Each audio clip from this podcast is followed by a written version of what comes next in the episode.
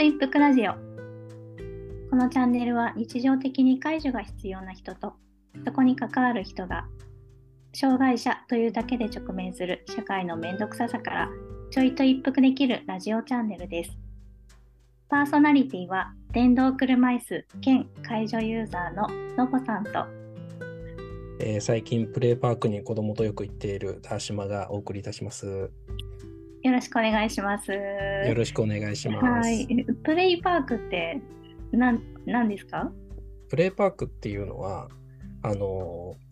よく言う普通の公園とはまた違って、なんかそこにプレイリーダーって大人の人がいるんですけど、あの例えばこう、えー、ノコギリとかトンカチとかがあって、で、そこでこう工作をしたり、焚き火をしたり、泥遊びをしたりっていう、なんかこういろんな自由な遊びができる、そういう場所があるんですよ。へえ、そういうの世界各地にあって日本にもあってで僕が今住んでるのは武蔵野市なんですけどその武蔵野市の、えー、と市の土地を、えーうん。使って、えープレイパークがあってでそこを NPO 法人が運営委託してを取ってあのうん。常駐の職員がいてその人たちが、まあ、安全を確保しながらもう小中もう下は本当幼児から小中学生の子たちがもう日々駆け回って遊んだりとかもう、うんうんまあ漫画も読み放題とか漫画が置いてあるから漫画をただ読みに青空のもとあ漫画を読んだりあとはなんかあの焚き火をしながらえっ、とマシュマロ焼いたりとか結構自由にやってるんですよ。あ、そうなんですね。それは全国各地にあるんですか？そうですね全国各地にあるみたいですね。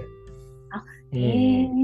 え。え、じゃあプレイパークって検索したら出てくる？出てくる、出てきます、出てきます。すごく、なんかもう重宝して、本当家の近くにちょうどあったので、そこで。もう子供を遊ばせると、どうなるかっていうと、全身真っ黒になってうん、帰ってくると。いいですね。耳健そうそうそう康的ですか。はい。どこ、なんでこんな砂が入ってるんだあ君のポッケにはみたいな話。あ、そうだったんですね。え、ちなみにあのお金はかかる？無料なんですよ。そう、無料がし特徴のところで。まあ、受益者負担ができないから、寄付とか会員とか募ったりとか、そういう、まあ、うんうん武蔵野市はそういう運営委託で、市からそういう、うんなんていうかな、費用も出てるんだと思うんですけど、うん、そういうふうにやってるみたいですね。そうだったんですうんね。うん、そうそうそうそう知らなかったです。そう、面白いんですよね。いや、なんかそういう場所があって、普通の普段の公園ってそういう、なんだろう、何でもできるわけではなくて、遊具とかね、この楽しめるものがあるけど、なんかこう、うん。あれもやっちゃダメ、これもやっちゃダメっていう部分、やっぱルールはある程度厳しいんですよね。なんか、うんうん。まあ、あの子供だけじゃなくてみんな使う場所っていうところももちろんあるし、やっぱこ、うん、高齢化してきて、周りでやっぱりこう静かに暮らしたい高齢者の人たちが多くなってきた関係もあるかもしれないけど、やっぱりちょっとうるさすぎる、うるさすぎるっていう人もうん増えてるけど、そういうプレイパークは伸び伸びできるんで、そうですね。あうんいいですね。ないんかそういう遊び場の一つとして、はい、選択肢がとってもいい選択肢ですね。そうなんです。はい、はい、ありがとうございます。トボさんは最近どうですか、あ、えーとですね、最近はですね、あのまあ、まだまだあのコロナに関しては気をつけなきゃいけないんですけど、あのただ最近になってようやくこのオンラインでいつも打ち合わせしていたあの障害、まあ、当事者の仲間とかに、えー最近直接会う機会がありまして、まあ、一つはあのバリアフリー研修会っていうのをあの障害当事者として教える側としてあのお手伝いするあの時があったんですけどあのそれは交通機関に携わる職員の人たちが、まあ、この障害のある人のあの対応あのどのようにあの対応したらいいのかっていうことを学ぶための研修があってそこのお手伝いをしたんですが。でその時に、まあ、あの身体障害だけではなく、まあ、聴覚障害視覚障害、まあ、精神障害知的障害あののあの講師も来ていてで初めてですねこのオンラインであの出会った人たちもあのいたんですけどその人たちとあの初対面というかリアルで最近会いましてあのそこが私としては大きなあのそうですねトピックですねあのやっぱりオンラインでもいいんですけど直接会うことであのなんかやっと会えたねみたいな感じでなんかすごいちょっと気分的にも盛り上がってあのそれがすごく良かったです。いや超いいですね。なんかあのオンラインの場で場ができることでなんかこのなんだろうまあ交通アクセスに不利な当事者にとってはある意味社会参加しやすくなったかっていうふうに思えるけど、うん、一方でなんかやっぱ対面でできるこの関係性を逸するっていう、うん、なんかこうそういうチャンスを失うっていうのもやっぱあるなって最近すごく思って。うん、うん、やっぱなんかそこがベースにある対面であって対面で出来上がる関係性がベースにあってのあのオンラインっていうのができるといいんだろうな。そうなんです。で、私はあの北海道から関西にこの2年前にあの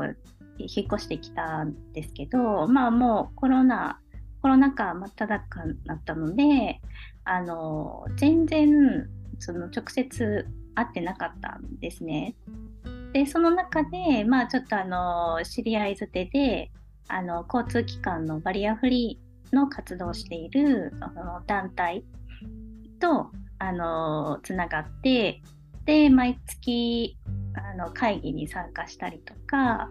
あのしていたんですけどでもずっと会っていなくてあのだから引っ越してきたはいいけど、まあ、近くにあの本当に直接会える顔の見える関係性があのずっとないまま2年間ずっと過ごしたのででこの前やっとそういう機会が初めてあのあってあの本当にもうあ何々さんあのお声お声ではよくあの会ってたんですけどみたいな感じで言ったらああの、まあ、視覚障害の方とかもあ登口さんでしょとかって言ってあの見えない中であ、そうです、そうです、みたいな感じで、あ、やっと会えたね、みたいな。で、あの、その研修が終わって帰る時も、いや、あの、また、あの、ちょっと何かあったら、あの、次なんか電話とかもできるから、なんかなかあったら、その電話してね、とか、なんかそういうことも、なんか直接会ったことで、なんかもっとグッとあの関係が縮まったというかやっぱそこがすごく良、うん、あのかったなって思いました。うんうん、いやいいですね。なんかねそうやってねちょっとこのまま飲みに行きましょうよとかなんかちょっとね お茶しましょうよみたいななんかそういうのがあってあってなんかこう地域で生きてるなって感じしますよね。なんかね。そうそうそうそうそう。そうなんです。だからあのそうでそう最近そういうふうにまあ関西のイベントに参加したりとかっていう機会が増えてきて、えっと来月もあの地域のこのイベントにあの私が司会者として参加する機会をいただいてですね。でそれはあのその経緯はあの実は日本語ボランティアにずっと毎週行ってるんですけどあのそこのあの、えっと、外国人の人たちとのイベントイベントで私があの谷川俊太郎さんのあの詩を読んだんですね。で詩を読んであの読んだらなんかその声がとてもいいっていう風にあに評価をいただいてでたまたまそこにその地域振興課のあの職員の方もあの携わっていたのででその別件でちょっとお願いがあるんですけどってお声かけをいただきあの全然違うイベントであの音楽音楽関係のそのイベントこの2時間ぐらいなんですけどそこであの司会をやってくれませんかって。いう、はい、あの依頼をいただいて。あの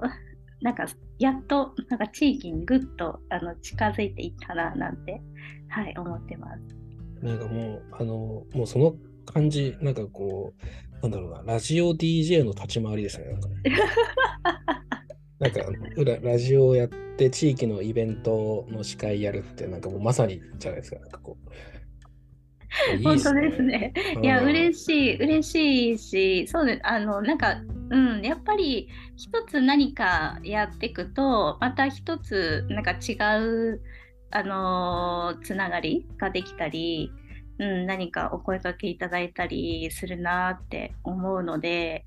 やっぱオンラインだけではなくて、こうやって直接、やっぱ出ていくっていうことは、やっぱり大事なことなんだなって改めて思いましたね。いや、なんか本当、あの勝手な、勝手なあれなんですけど、本当にあの、登口さん40ぐらいで、あの、関西圏の FM の朝の DJ やってほしいんですよ、僕としては。あのですね、いや、そこなんですけど、はい、あの私、まあ、この前のイベントでも、もう関西の人しかいなかったんですよほとんど。でその中でこの北海道のこの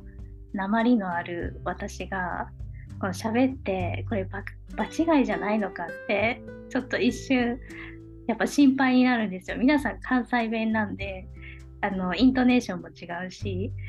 だから若干若干私もなんかちょっと関西のイントネーションが混じったぐらいにして喋るんですけどでもやっぱり、まあ、まだまだその浅い関西浅いのであのなんかそこがやっぱ私としては私だけが心配してるんですけどなんか、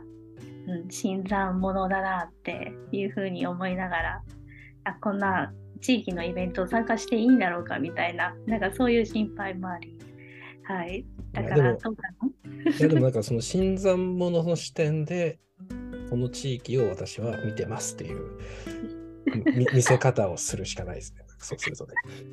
新参者がどう変わっていくか皆さん交互期待みたいな感じ。あ、そうですね。そうですね。はい、いやでも当事者 DJ っていう形で、まあそういう言い方は別にあれなんですけど、なんかこう、音声コンテンツで、多分なんかこう、のぼおじさん合うな、のぼさん合うなと思うんで、私は。ちょっとこう、うんうんうん、もう、ポッドキャストを複数立ち上げ、で、ここ、このポッドキャストも続けていき、いってもらいながら、あの、そうですね。FM、FM デビュー目指して、ちょっとこう、やってほしいです。はい。本当ですね。まあ、こういうのはとてもあの好きなので、はい、なんかちょっと細々とやっていきながら、はい、また、うん、あの広がっていければいいなと思っています。はい、あと、えダ島さんは最近はどうですか？最近、えーと、あそう最近ちょっと読んだ本がすごい面白かったんで、その紹介をちょっとやっぱ定期的にこのポッドキャストでしていきたいと改めて思い、はい、あの一つ紹介してもいいですか、はい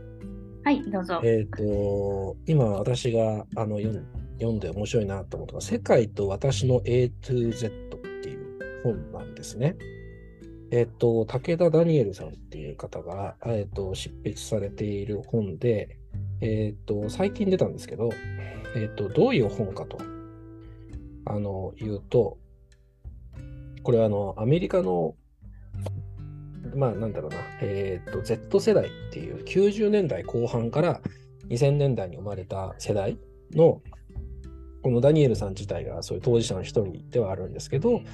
あのその Z 世代の間で今語られてることとかをそのどういうものなのか TikTok とか流行ってたり SNS があったりあとなおかつパンデミックだったり戦争で結構そのなんだろうな先がこうポジティブな社会が見え見えづらいって言われている中で生まれ育ってきたあの Z 世代の人たちがどういう感覚でいるのか、そこから見える社会の今の変化なりようっていうことをなんかこう書いてる本で、あのすごく面白いというか、まあ、ちょっとこれはあの動画上、画面上ですが、こういう本ですね。なんかこう、すごい色彩豊かかっこいいんですけど、これすごく面白くて、で、何が面白かったかっていうと、内容を紹介すると、第1章が、あの、セルフケア、セルフラブについてっていうとこなんです。で、あの、なんというのかな、セルフケアっていうと、なんかそういう、まあ、ストレス社会の中で、じゃあ、あの仕事から上がってきて、で、それで、あのどういうふうに自分のストレス、メンタルを保ち続けるかとか、自分を、あのなんていうかな、愛し続けるかっていうところで、まあ、よく出てくるのが、なんかお金を買って、それで消費して自分を保つっていうよりかな。つまりなんかこうエステに行く、マッサージを受ける、何か、あの、酒を飲むもそうだし、何かこう、えっと、化粧したりとか、なんかそういう自分をこう、あの、お金を通して自分を消費して、で、自分を保っていく。何か買うことで、ショッピングをしたりすることで自分を保つっていうことっていうのはあるんだけど、Z 世代の中では今結構それを批判的に見ているよ人が増えてきたよね。なんでかっていうと、そういう物を買ってとかっていうことで結局あのセルフケアに長期的に見るとならないっていうこと。それやっぱり資本主義の中でやっぱ動いてる限りっていうことでもあるから、結局なんていうかな、あの、買い続けないとできないっていう依存性みたいなものっていうこと。があるから、なんか本当のセルフケアって違うんじゃないっていうことが結構 TikTok で語られてるらしいんですよ。TikTok ってなんか僕もやったことないんでわかんないんですけど、あの結構ダンスして、みたいななんかこう、やってるってイメージがあるけど、ね、あの結構なんか、なんていうかな、そういう自分の今のなんかこう弱さっていうかなんかこうマインメンタルの弱さの部分の生きづらさっていうのが何なのかっていうことをなんかいろんな画像とかネットで出てる映像をコラージュしながらやるっていう場合がすごくなんかあるようで。であのそういう人たちだからまあそういう人たちが増えていってなんかまあそういうセルフケアセルフラブのあり方をみんなで語るっていうのがあるっていう話を聞いて、えー、えー、なんか自分にとってのセルフケアセルフセルフラブってなんだろうっていうことをちょっとすごく考えた。えじゃあ今はその違う語り方というかセルフケアに関して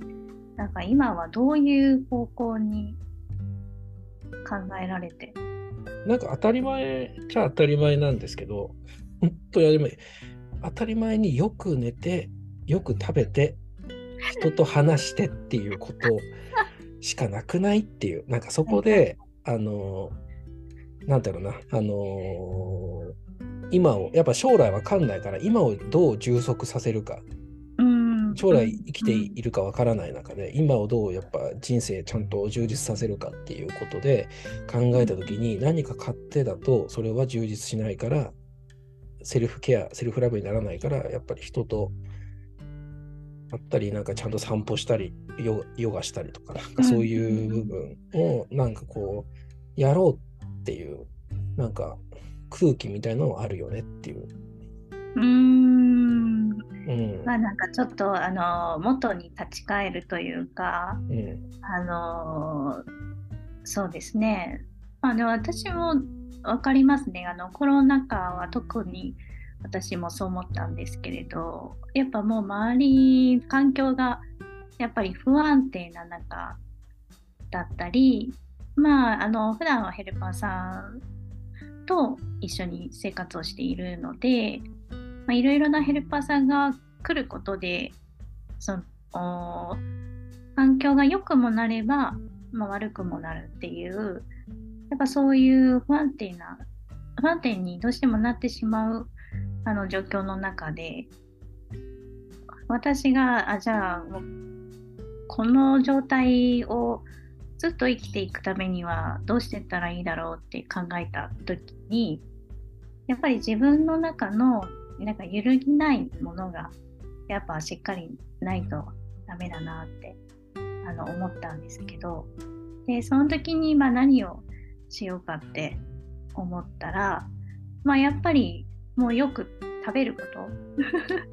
よく食べることは絶対しようかなと思ったしあの元に立ち返るというかもともとのこの自分のこのパワーのあのパワーを何かな充電するというかなんかそういうことがやっぱり基本的には必要だなってあの思ったので、まあ、なんとなくその話を聞いてああなるほどなーなんて、うん、思いながら聞いてましたけどね。うん、いやまさになんかそういう話なんですよ。なんかそのなんていうかなあの持続可能なセルフケアかっていう話。うんうん、例えばこの日言うと、ストレス発散という名目での自傷行為や贅沢、散財、他人への暴力などは当然持続可能なセルフケアではないっていうことを言ってて、うんうん、例えば、つかの間の楽しみを生んでくれる夜更かしやネットフリックスの一気見、これ言われるとドッキリするんですけど、ドキッとするんですけど、これも長い目で見たら健康的ではないかもしれないっていうこと、その持続可能なセルフケアって何だろうっていう話は、なんかすごく大事っていうことと、あの、なんか自己実現のための、なんていうかな、あのあの自己否定っていうのがすごくあるよねっていうことは言ってて自分をもっとこうなりたい自分のために今の自分を否定するっていうこと。それがなんか結局なんかまあ摂食障害の話もこの本では書かれてはいるんだけどあの自己実現していかなきゃいけない。今の自分を否定してさらにいい自分へっていう圧力がある中でこのよく今言われてるのは自分の今のリアルを受け入れてこうセルフケアしていこう。自分の今の弱さを弱さとして受け入れてやっていこうっていう、うん、で今なんかその Z 世代にかなりあの人気なのが、うん、えー、っとねあの急に出てこなかったえー、っとねあそういうアーティスト海外のアーティストとかもう歌手とかいるんですけどはいはいはい。えー、っとね、なんかそういう人は結構、えー、っとインスタ上でも自分のボディ、体に対する悩みとか、うん、なんかこう、うん、なんだろう、その、それでどう自分が悩んできたかっていうこととかを、伝えてるらしいんですよ。うん、そういうのを自己開示して、で、それがかっこいいってなってるっていう。なるほど。なるほどそれがなんかすごく受け入れられてるっていう。ああ、なるほど。そう。そうなんですね。なんうんなんかそのまあその本で言ってる内容かどうかちょっとわかんないんですけど、あのあちょっと待ってくださいね。ちょっとストップ。ちょっとストップ。い、再開いたしました。あの本の、えーと、内容に沿ってるかわからないんですけど、あの自分のこの今のその調子悪い状態を、まあ、しっかり自分で分析するっていうことを今私はやっていて、まあ、私は結構あの頭痛持ちだったりとかあの首が痛いとかどこどこがあの、まあ、脳性麻痺っていうのもありますけど、まあ、筋肉が緊張してしまっているとかなんかあの声が出しづらいとか息がしづらいとかなんかそういうことに対して前はあの鈍感だったんですね。でそれはやっぱりちょっとその人間関係とか仕事とかあのそういうその外に対するこのストレスになんか対応するだけで精一杯でその自分のこの内面だったりとか体の反応についてあの向き合うっていうことに余裕がなかった。頃があってでそうなると、まあ、ずっとその状態をずっとあの続けていくことになるからまあ何も解決してこなかったしあのー、さっき言ったみたいに例えばネットフリックスをめっちゃあの夜中に長時間あの見るとかあと私は前は YouTube でなんかすごいあの大食い大食いとか爆食いしてるあの人の YouTube を結構見てた時期があってでそれもやっぱりセルセルフ何て言うかな何て言ったか忘れちゃったんですけどあの自分に攻撃してるのと一緒でセルフネグレクトみたいな。そうそうセルフネグレクトかな、うん、あのそれを見ることでまあなんかストレスを発散してるようでな自分を攻撃してるっていう状態が実はあったんですね。で、まあ、それは今は私は一切ないんだけれどもあのその代わりやっぱり自分のこの素直なこの体の反応とかあの内面をしっかり受け止めるようにあのしていてでもうそれはそれでいいんだよっていうことをまず自分自身が受け止めるっていうこととじゃああのその時なんかどんなあの自分にとってうーんいいことをやっていこうかっていうのを、まあ、考えて、まあ、それは、まあ、さっき言ったみたくあの寝る寝るとかあの美味しいもの好きなもの食べるとか、まあ、人と話すとか。でその中で私は最近あのメンターって言って自分があのー、まあうんと悩みの大半はあのヘルパー生活のことなのでこのヘルパー生活のことについてあの相談できる同じようなあの当事者のあの人にあのなんていうか悩みとかいろいろ聞いてくれる友達をあの最近作るようにしたりとかしていてあの自分に素直になってあの自分にとって必要なあの人とか、まあ、考え方とかを引き引きつけていくっていうかなんかそういうのを、まあ、最近やっとできるようになってきたのであのそういうことがあの大事なんじゃないかなっていうふうに思いますね。なんかメンターを取ったりとか、メンターを作ってその人と語るとか、なんかそういう、うん、なんか対話かもしれないし、なんかその向かい合ってじゃないかもしれない。横に一緒にいてもらって、吐き出す言葉をちょっと拾ってもらったり、隣でちょっとそれをかみしめてもらったりとか、なんかそういう、なんか時間が、なんか、で、なんか結構積み重なって、自分の中で積み重なっていく感じがが僕は結構するというか、なんかあの結構力になるというか、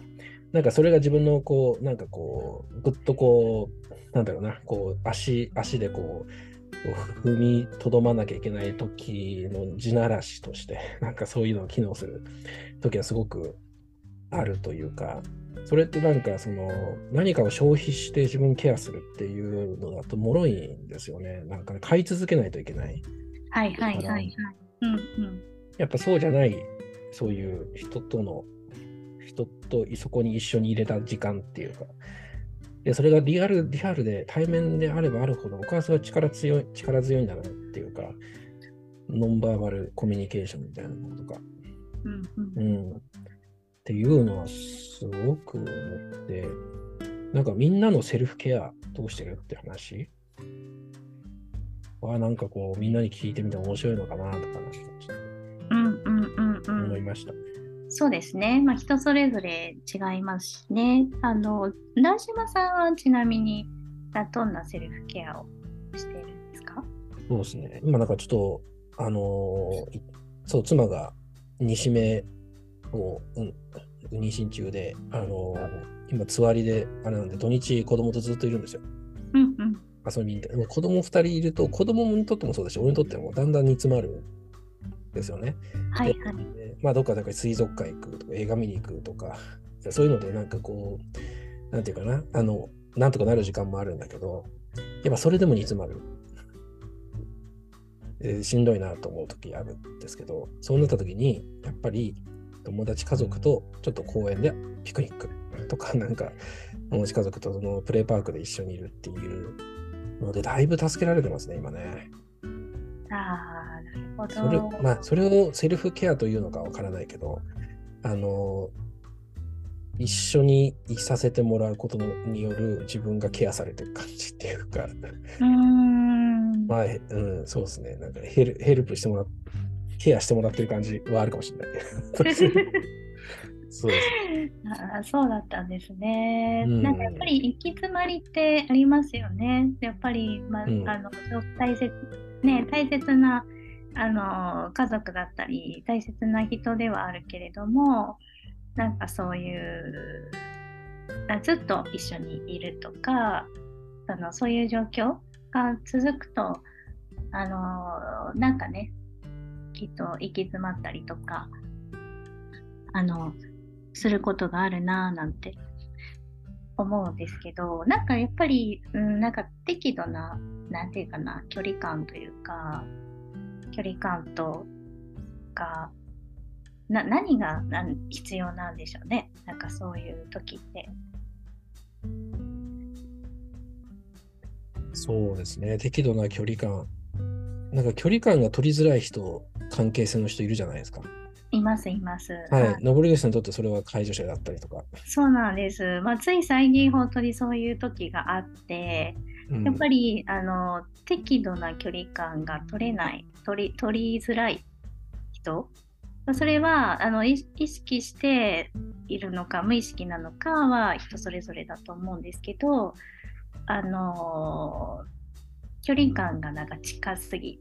たり、かといってなんかヘルパーさんの役割としてそこもうちょっとやってほしいんだけどっていうのがあったりとかなんかそういうちぐはぐなその距離感っていうのがやっぱ一番難しい難しいというか辛い私としては辛い時があってうんあのそうですね。そこがどういつもどうどうしたらいいかななんて はい思いますね。なんか、あのーなんか本、会場に関する本読んでた時に、結構あるある話でそれが語られている。まあ、あその本で語られているのはもっと悲惨な、悲惨というか、もう両方、両方が心に傷がつく、当事者にとっても、あの、会社にとっても傷がつくような時ってあるんですよね。なんかそれはまあ、うんそれはあったりするんだけど、それって何かっていう時に、なんか結構、解除現場がレンコン沼のようになっていくっていうね。レンコンの沼ってあの、かなり胸まで浸かる時あるじゃないですか。浸かるのがレンコン沼なんですけど、なんかだんだん、こう、なんだろう、泥が沈殿して、こう、ぬ身動き取れなくなっていく感じ？というか、こう、今日も仕事かとか、今日、介助者はため息をつき、あ、今日もあいつ来んのかって当事者のため息をつきっていう場になるって、それは、なんていうかな、なんかこう、まあ、大いなるルーティーンがある、ルーティーン、生活をね、なんか作る、なんかその常にあの会社にとって面白いことが起きる現場って、あの当事者にとってあ安定、安心した場なのかっていうのもああったりするじゃないですか。つまりなんかそういう、でも何も起きない、退屈かもしれないけど、それが生活を支えてるってことはあるかもしれない。うん。でもうんなんかそこで関係がこじれるとなんかその何も起きないからこそこのかなんか空気の悪さが折り重なっていく感じ、うん。うん。でなんかこうそれが何か爆発につながっていくからそうならないためにその本では何がって時に一緒に運動するっていうことだったんですよ、そこでは。ああ、その社会運動っていうことですか？そうそうそう、そこでつながる、うんうんうん。志をつなげるっていうこと。うんうんうん。あのだから解除に入れるって解除者、モモチベーションが保てるっていう人もいるし、なるほどね。まあ、でも、うん。社会運動をね、したい、当事者もしたい人だったらいいけれど、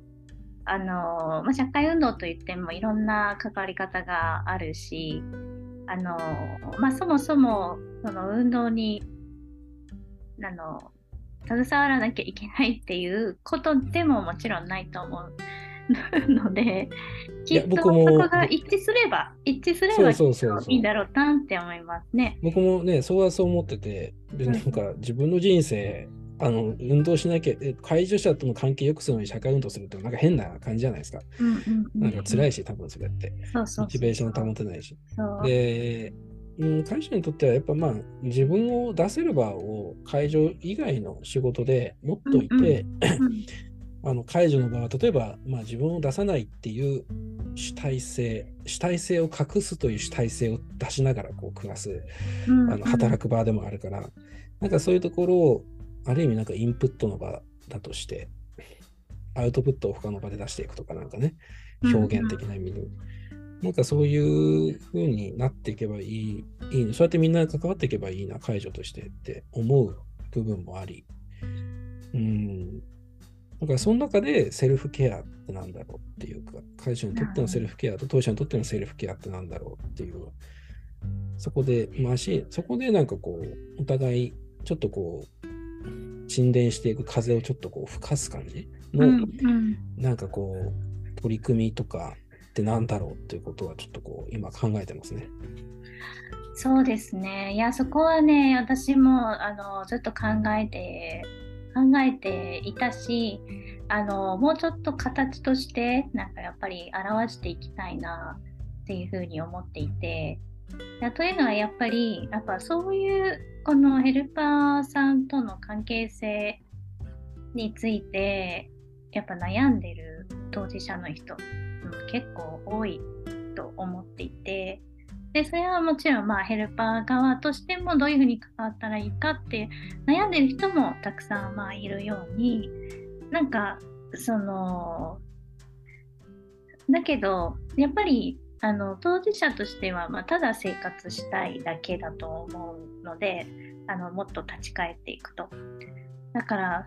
あの安心してただ、まあ、家で、まあ、この社会で生活していきたいだけなのにうんとといつも悩むことはこのヘルパーさんとの関わりだったりとかそれを続けることの大変さであったりとかそういうことはやっぱりいろんな人が経験していると思うからなんか、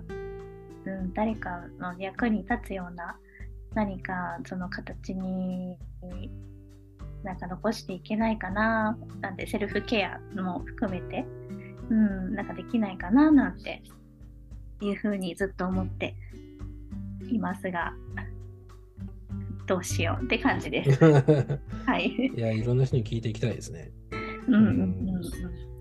そうなんだよな。なんかどうやったら、そう、なんかせ、うん、なんか自分で今のこの苦しい気持ち、状態をセルフケアでなんとかしようっていう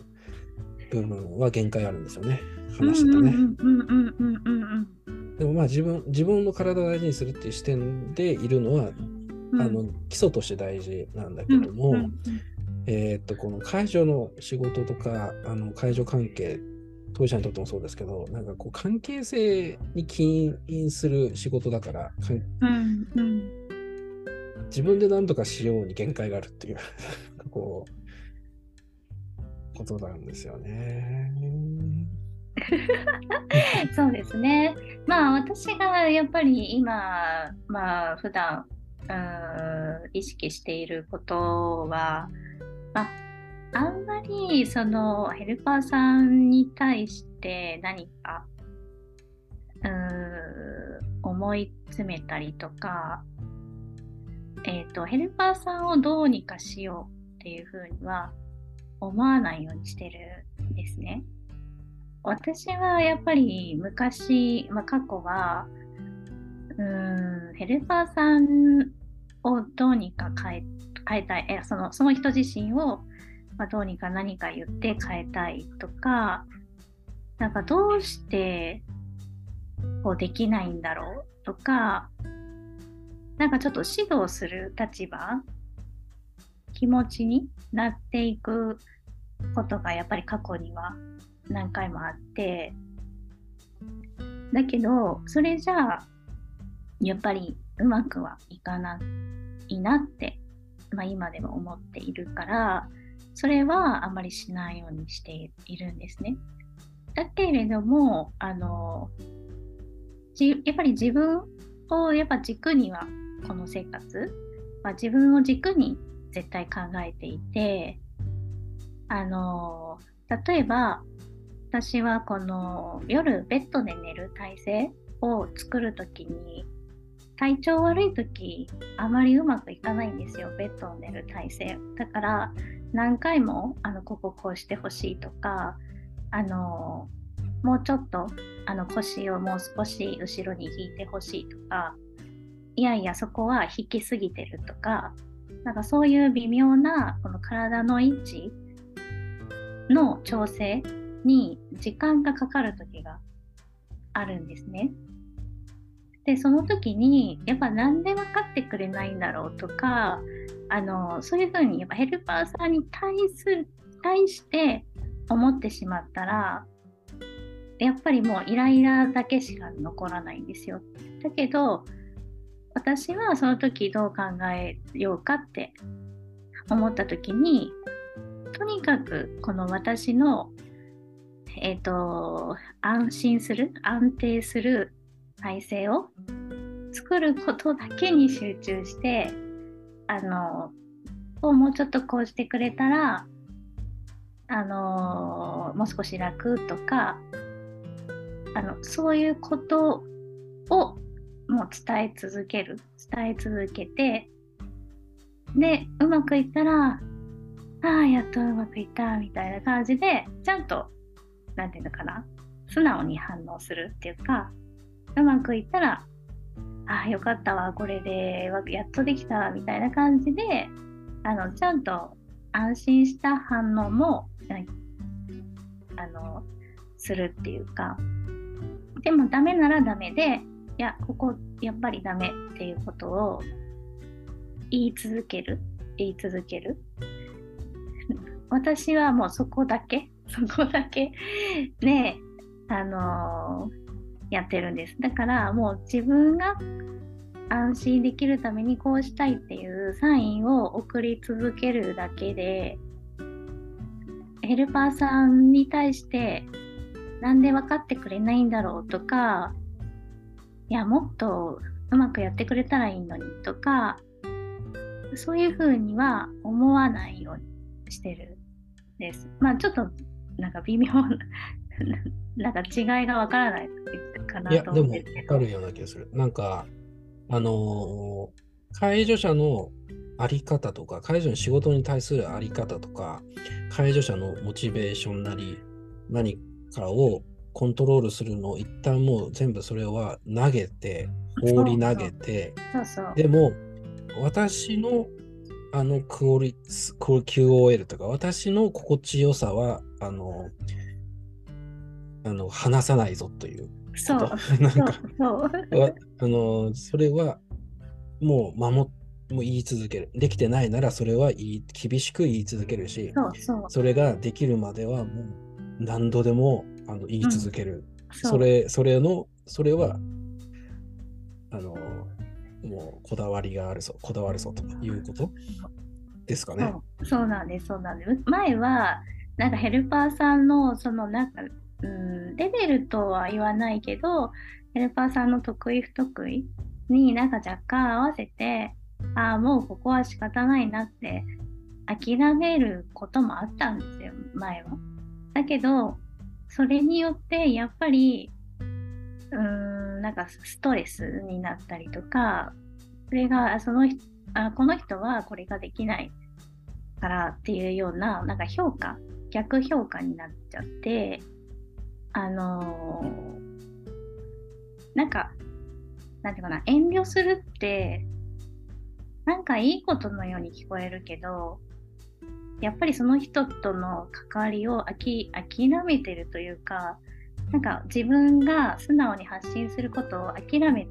ちゃってる行為でもあるからやっぱりあの一時的にその人とうまくいっても長くは続かないかったなって振り返ると。思ってて。じゃあその我慢してきた時間ってやっぱり良くなかったなって思うとやっぱり、うんまあ、多少のねやっぱりあのちょっとここはいいかな今日はいいかなっていうのはもちろんあるんだけれども基本的にはやっぱり自分が困るから体勢を作れないと寝れないし次の日あの体調が悪くなってしまうからそこは外せないっていうことを自分自分が自分の中で約束してでそれをあの伝え続けるみたいな、うんうん、ただそれだけっていう感じで今はやるようにしていますね。いやーなんかその同じことを当社の語りプロジェクトで取材した勝山康平さんあの近日トロフィーでゲーマーゲームっていうか視線入力でゲーム活動をしている梶山さんも同じことをインタビューの中で答えてくださっていて、はいはい、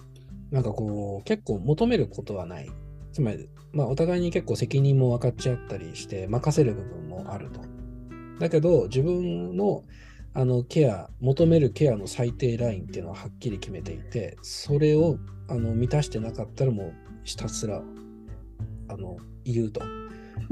それを満たすまで言い続ける。そこは厳しく、もう絶対に言い続ける。でもそれさえ満たしてくれたらあとはもうお任せですみたいな感じの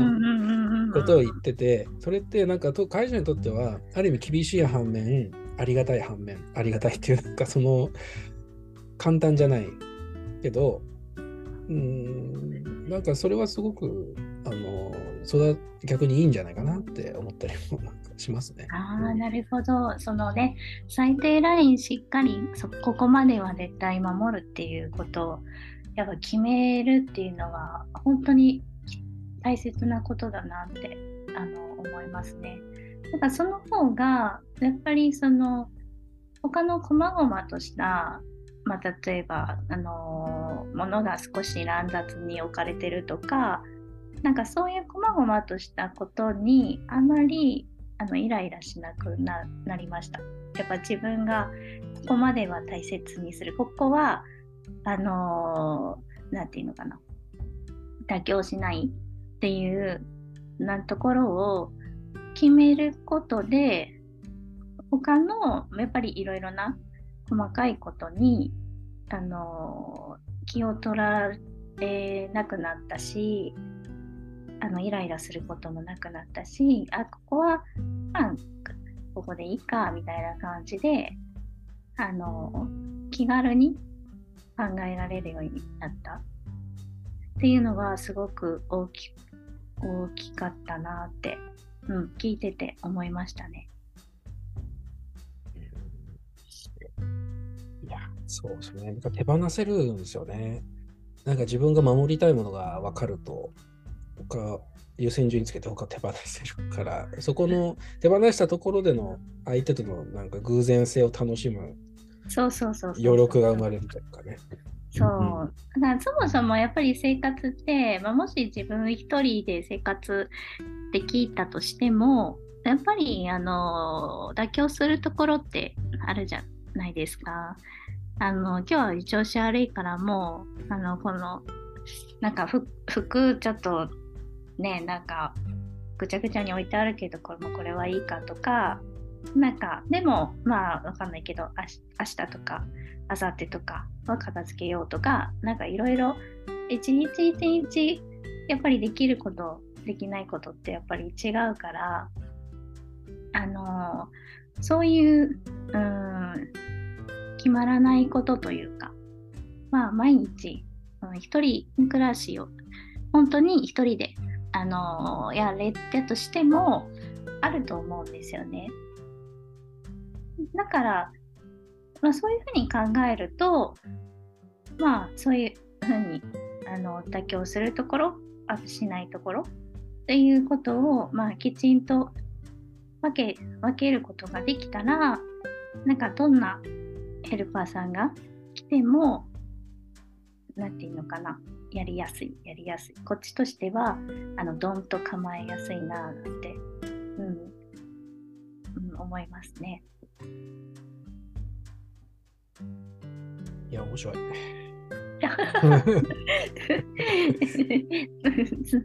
ね、すごく面白かった。うん。この問題、このことはまた、ちょっとね、ゲストもいたらゲストも交えて話したいですね。いや、本当ですね。うん、はい。今日もなんかいろいろと面白い話がで、うん、はい、よかったです。はい、よかったです。またこんなちょっとこうぬるま湯に使ったと、ぬるま湯ではなかったな、今日。そうですね、ぬるま湯ではちょっと40、43度ぐらい、ちょっと、そうですね、あのちょっと出たり入ったりしながら、ちょっとこう、押せないようにしながらのトークだったような気がします、はい、そうですね、はい。いや、あの、じゃあ、また、まあ、こんな感じでやりましょう。はい。やっていきましょう。じゃあ、今日もありがとうございました。ありがとうございました。